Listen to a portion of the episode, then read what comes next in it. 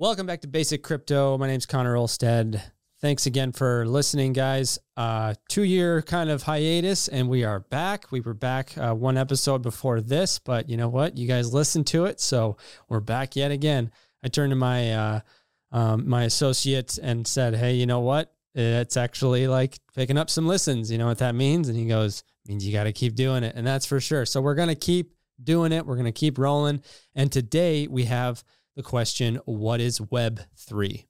And it's a question that is kind of uh, down the road of blockchain. It doesn't necessarily have to do with cryptocurrency itself, uh, but let's start off by explaining Web one. So, and and one thing I want to kind of say is that Web three in and of itself is an idea. It's not necessarily like a definition. There is no definition for Web one point oh or Web two point oh or Web three point oh.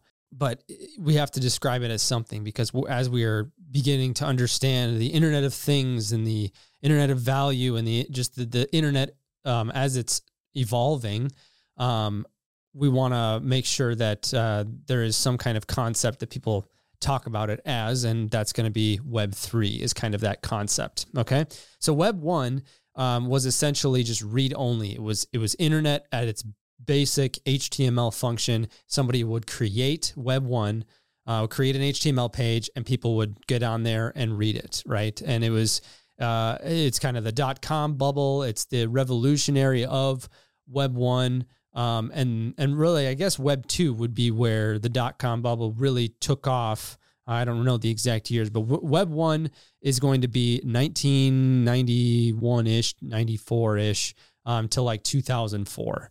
And then until like in the two thousand one, two thousand four range is when Web two came up. And Web two is going to be uh, what we understand is not just read-only, but also interactive. You can upload things.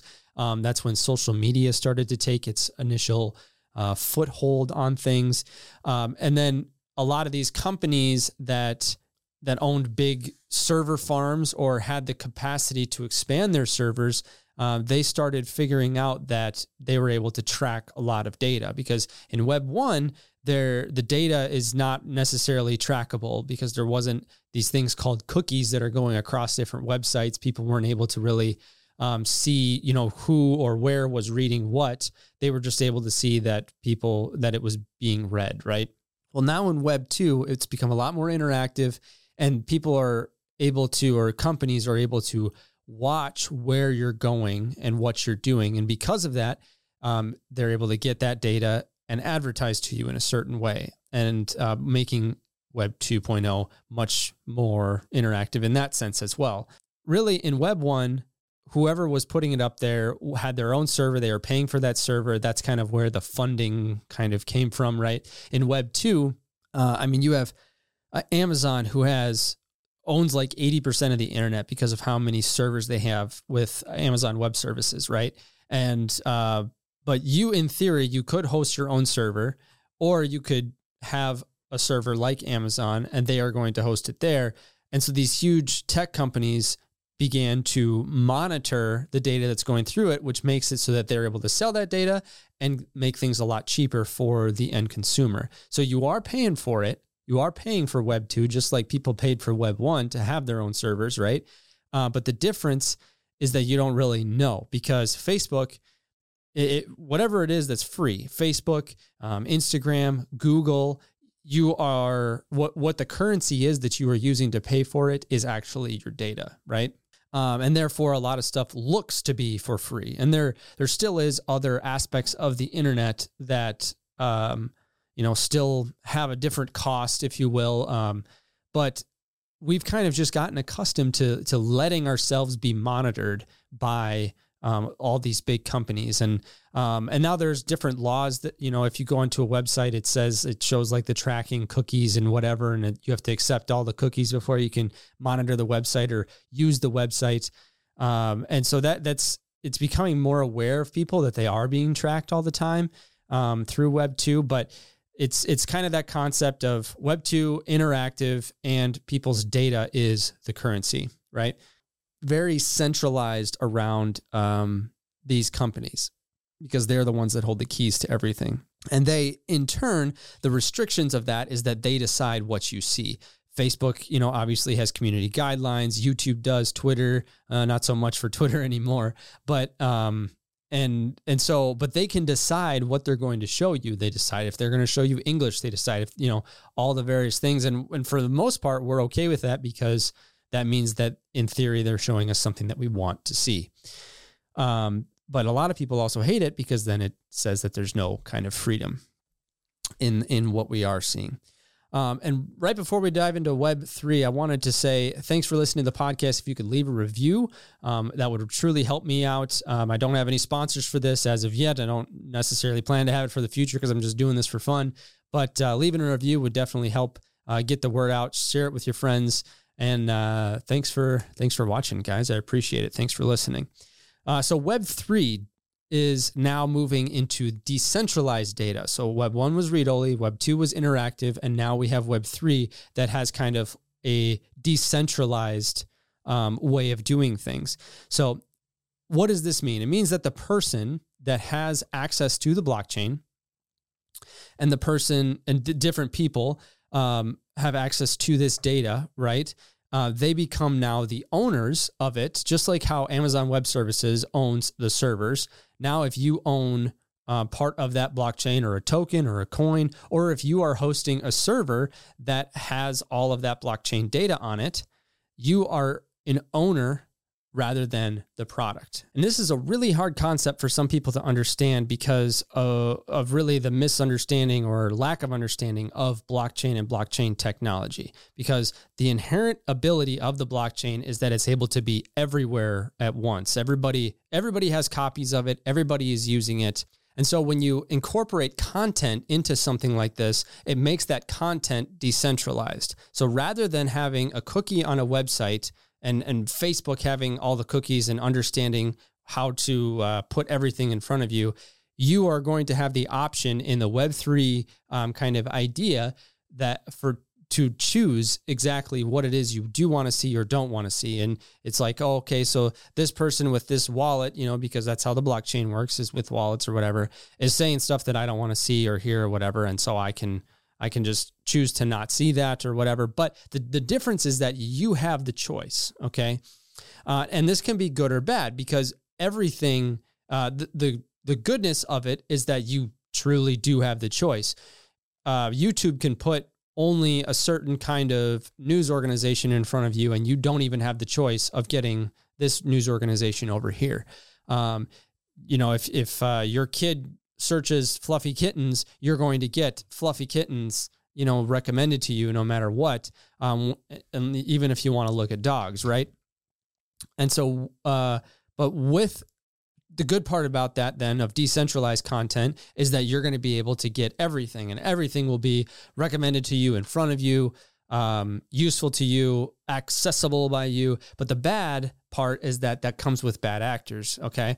The, Everybody's comments are going to be there forever. In reality, they could be anonymous. And so the keyboard warriors that, um, you know, are pretty mean in the comments, they're going to be continue and they're almost going to be empowered because that can't, uh, it, it can't be taken down. It's on the blockchain. It's, it's everywhere and every, it's, uh, controlled by, you know, thousands and thousands of servers across, uh, whatever blockchain is being used rather than, um, controlled by one company that decides, oh, well, we don't want to have that on there. Now, does that mean that in the future, there's not going to be any type of monitoring or, um, or, you know, anything like that? No, it's, I, I think that these companies are going to evolve with that decentralization and use it, um, to their advantage. I think that they have s- that the tech kind of sector has such a strong foothold when it comes to data, they're not going to want to lose it.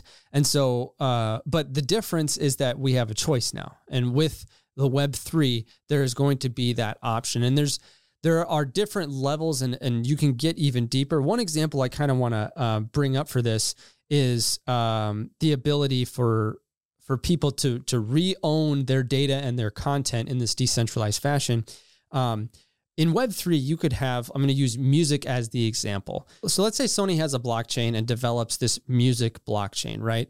Um, and so me as an artist, I'm going to be able to develop a piece of music and I'm going to be able to put it on the Sony blockchain in this example.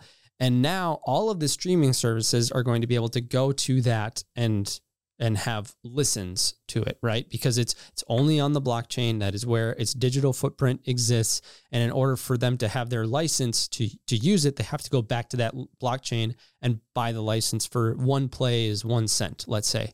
So now what you're doing, instead of owning that piece of music that still is owned by me, the artist, um, the the companies like Apple Music and Spotify and whatever are going to own the audiences.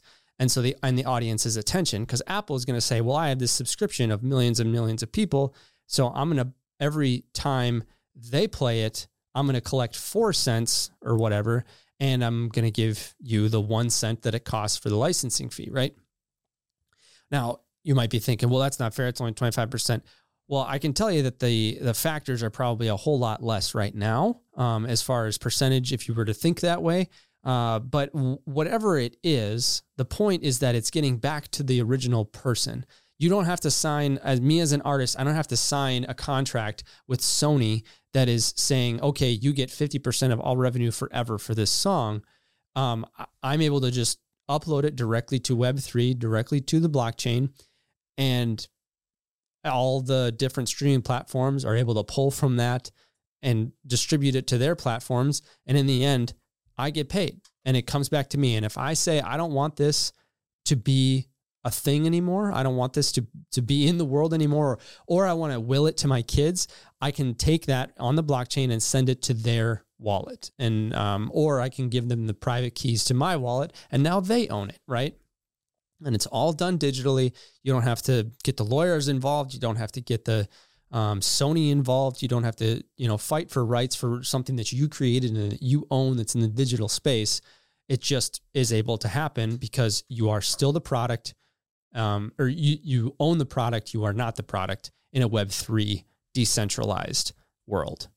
Now, a lot of people are going to be like, this is too complex for me. I I don't care if Facebook advertised to me. I want, they, they almost want to be centralized. They want to have um, some other bigger company controlling it. And, and in a sense that they, they trust that company, you know, if you will, and they might not say it that way, but in, inherently that's what it is. Um, and so I don't think, and this is my thought and opinion here, I don't think that that's going to be what's going to happen. I don't think that it's everything is going to move to a decentralized fashion and now everybody's going to have to just kind of figure it out on their own. I think there's going to be kind of a mesh and evolution that's in the in-between, but the big part of it is that there's going to be an option, right? You have the option of decentralization, or to get as much decentralized or as decentralized as you want to in the future. Um, whereas right now the options are pretty much you're pretty restricted. You know, if you, if you upload something to TikTok and they don't like it and they ban your account, you're pretty much S O L.